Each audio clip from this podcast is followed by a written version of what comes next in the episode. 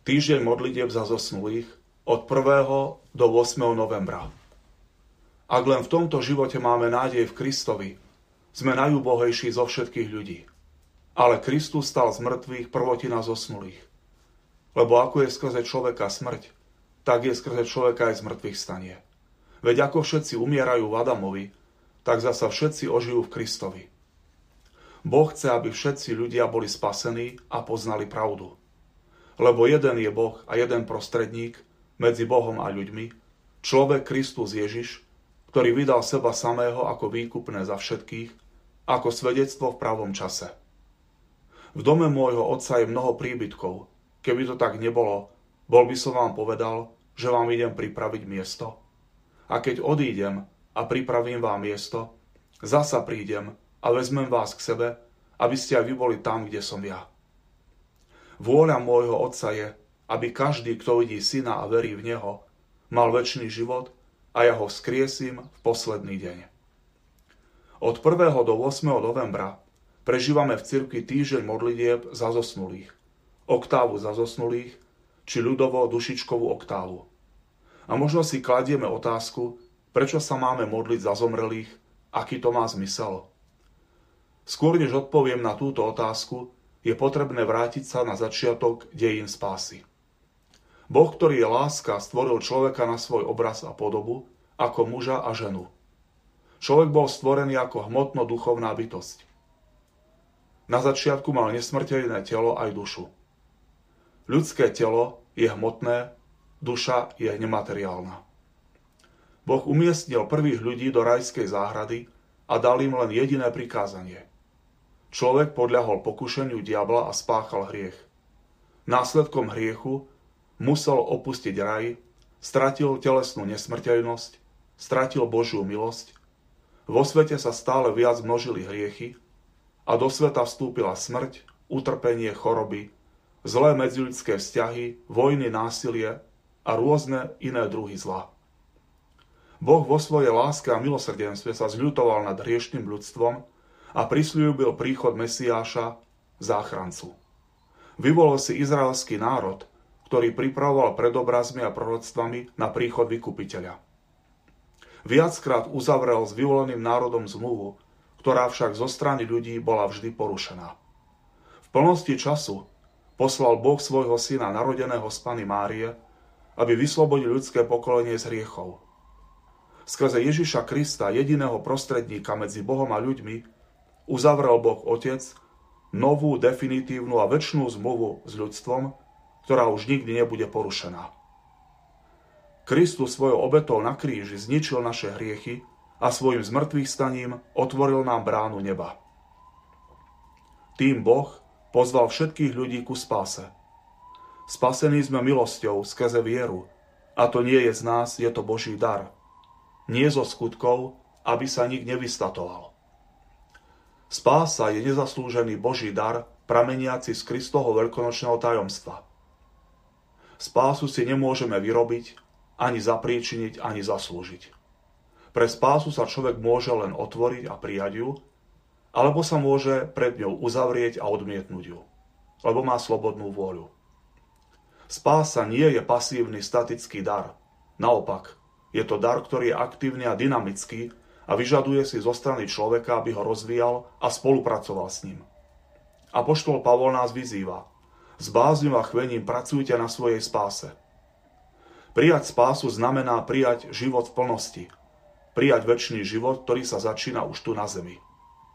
Vieme, že človek následkom hriechu musí zomrieť a vrátiť sa do prachu zeme, z ktorej bol zatý. Ale tým, čo veria v Teba, Bože, život sa neodníma, iba mení – a keď skončíme život v smrteľnom tele, máme pripravený väčší príbytok v nebesiach. Rímsky misál, prvá prefácia o zosnulých. Smrť znamená koniec pozemského putovania, ale nie koniec ľudskej existencie. Preto církev proti logike sveta nazýva smrť kresťana dňom narodenia pre nebo. Církev učí, že smrť veriaceho je jeho osobnou veľkou nocou, čiže prechodom z tohto sveta k Otcovi. Preto pri pohrebnom obrade v kostole sa postaví a zapáli veľkonočná svieca paškal pri rakve zosnulého. Vo chvíli telesnej smrti sa oddeluje duša od tela. Ľudská duša, ktorá je nesmrteľná, predstupuje pred Ježiša Krista a nastáva tzv. osobitný súd. Kristus ako sudca hodnotí pozemský život zomrelého človeka, ako žil alebo nežil podľa Božích prikázaní a evanília, ale najmä ako uskutočňoval najväčšie prikázanie. Milovať Boha nadovšetko a milovať blížneho ako seba samého. Kristus je určite spravodlivý sudca, ale pri súde uplatňuje viac milosrdenstvo než spravodlivosť. Po tomto súde duša odchádza buď do neba, alebo do očista, vtedy je spasená, ale môže odísť aj do pekla, vtedy je zatratená. Toto zamyslenie nemá a nechce byť o pekle, ale nemožno sa úplne vyhnúť ani tejto téme. Bude to znieť veľmi paradoxne, ale peklo je dôsledkom nekonečnej Božej lásky k anielom i ľuďom. Boh vo svojej nekonečnej láske obdaroval anielov i ľudí takou dokonalou slobodou, že im dal možnosť vybrať si aj väčší život bez neho. Boh nechce peklo, ani nikoho nechce zatratiť. Naopak chce, aby všetci ľudia boli spasení a mali účasť na väčšnej blaženosti v nebi. Boh pre našu spásu urobil všetko, ale prijať ju musíme vedome a slobodne. Boh spásu nikomu nevnúcuje na silu. Boh chcel, aby v nebi boli nielen naše oslávené duše, ale aj naše oslávené tela. Lebo Kristus nevykúpil len naše duše, ale aj tela. Vykúpil celého človeka a celý človek je telo aj duša. Na konci sveta pri druhom Kristovom príchode nastane tzv. všeobecné vzkriesenie zosnulých, teda všetci dostaneme oslávené telo, aké má Ježiš Kristus a Pana Mária. Niektoré duše po osobitnom súde odchádzajú do očista. V minulosti bol pohľad na očistec negativistický a jednostranný. Očistec sa opisoval len ako miesto či stav hrozného utrpenia, bolesti očistových plameňov, až mal z toho človek pocit, že očistec rovná sa malé peklo. Ale očistec je predovšetkým darom milosrdného Boha ľudstvu zranenému hriechmi – je dôkazom obrovskej Božej túžby, aby človek mohol s ním žiť väčšine.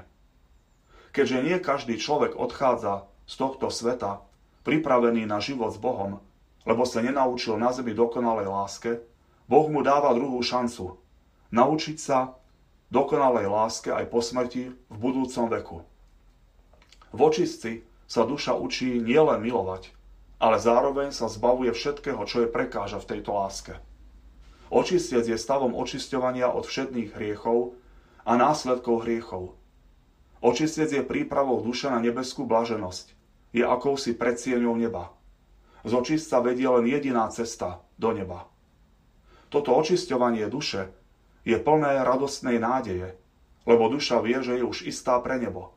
Ale zároveň je to stav bolestného očisťovania, lebo duša je celá zapálená láskou k Bohu a túži s ním byť v jeho kráľovstve, ale nejaký čas musí byť ešte od neho oddelená a to jej spôsobuje nesmiernu bolesť. Preto namiesto lamentovania nad očistom by sme mali ďakovať Bohu, že vymyslel očistec, aby nám uľahčil cestu do neba.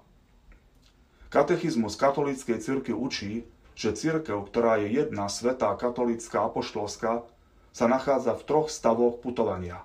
Poprvé, putujúca cirkev, to sú všetci pokrstení žijúci na zemi.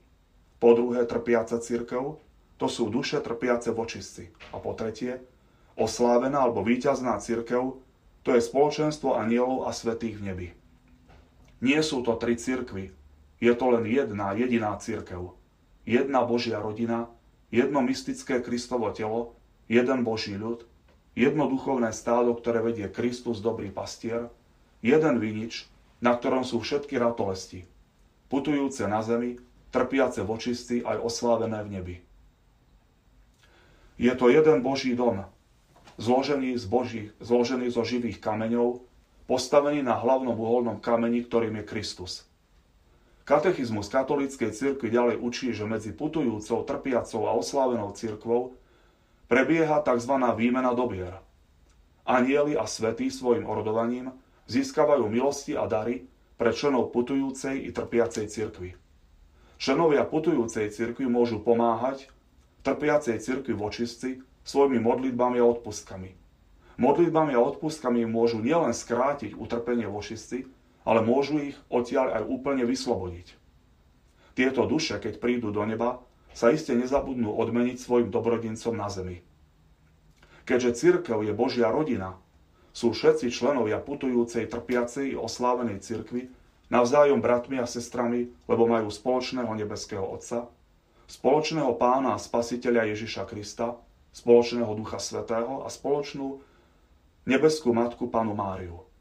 Toto duchovné príbuzenstvo, ktoré Kristus postavil nad pokrvné príbuzenstvo, je o mnoho viac ako len pokrvné príbuzenstvo. A to je dôvod, prečo je potrebné sa modliť za zosnulých a získavať pre nich odpustky. Modlitba príhovoru za živých i zomrelých patrí medzi skutky duchovného milosrdenstva a zároveň je prejavom lásky k blížnemu. Na záver by som chcel toto zamysledie zakončiť modlitbou za všetkých zosnulých. Zdravá Mária, milosti plná Pán s Tebou, požehnaná si medzi ženami a požehnaný je plod života Tvojho Ježiš. Svetá Mária, Matka Božia, pro za nás hriešných, teraz i v hodinu smrti našej. Amen.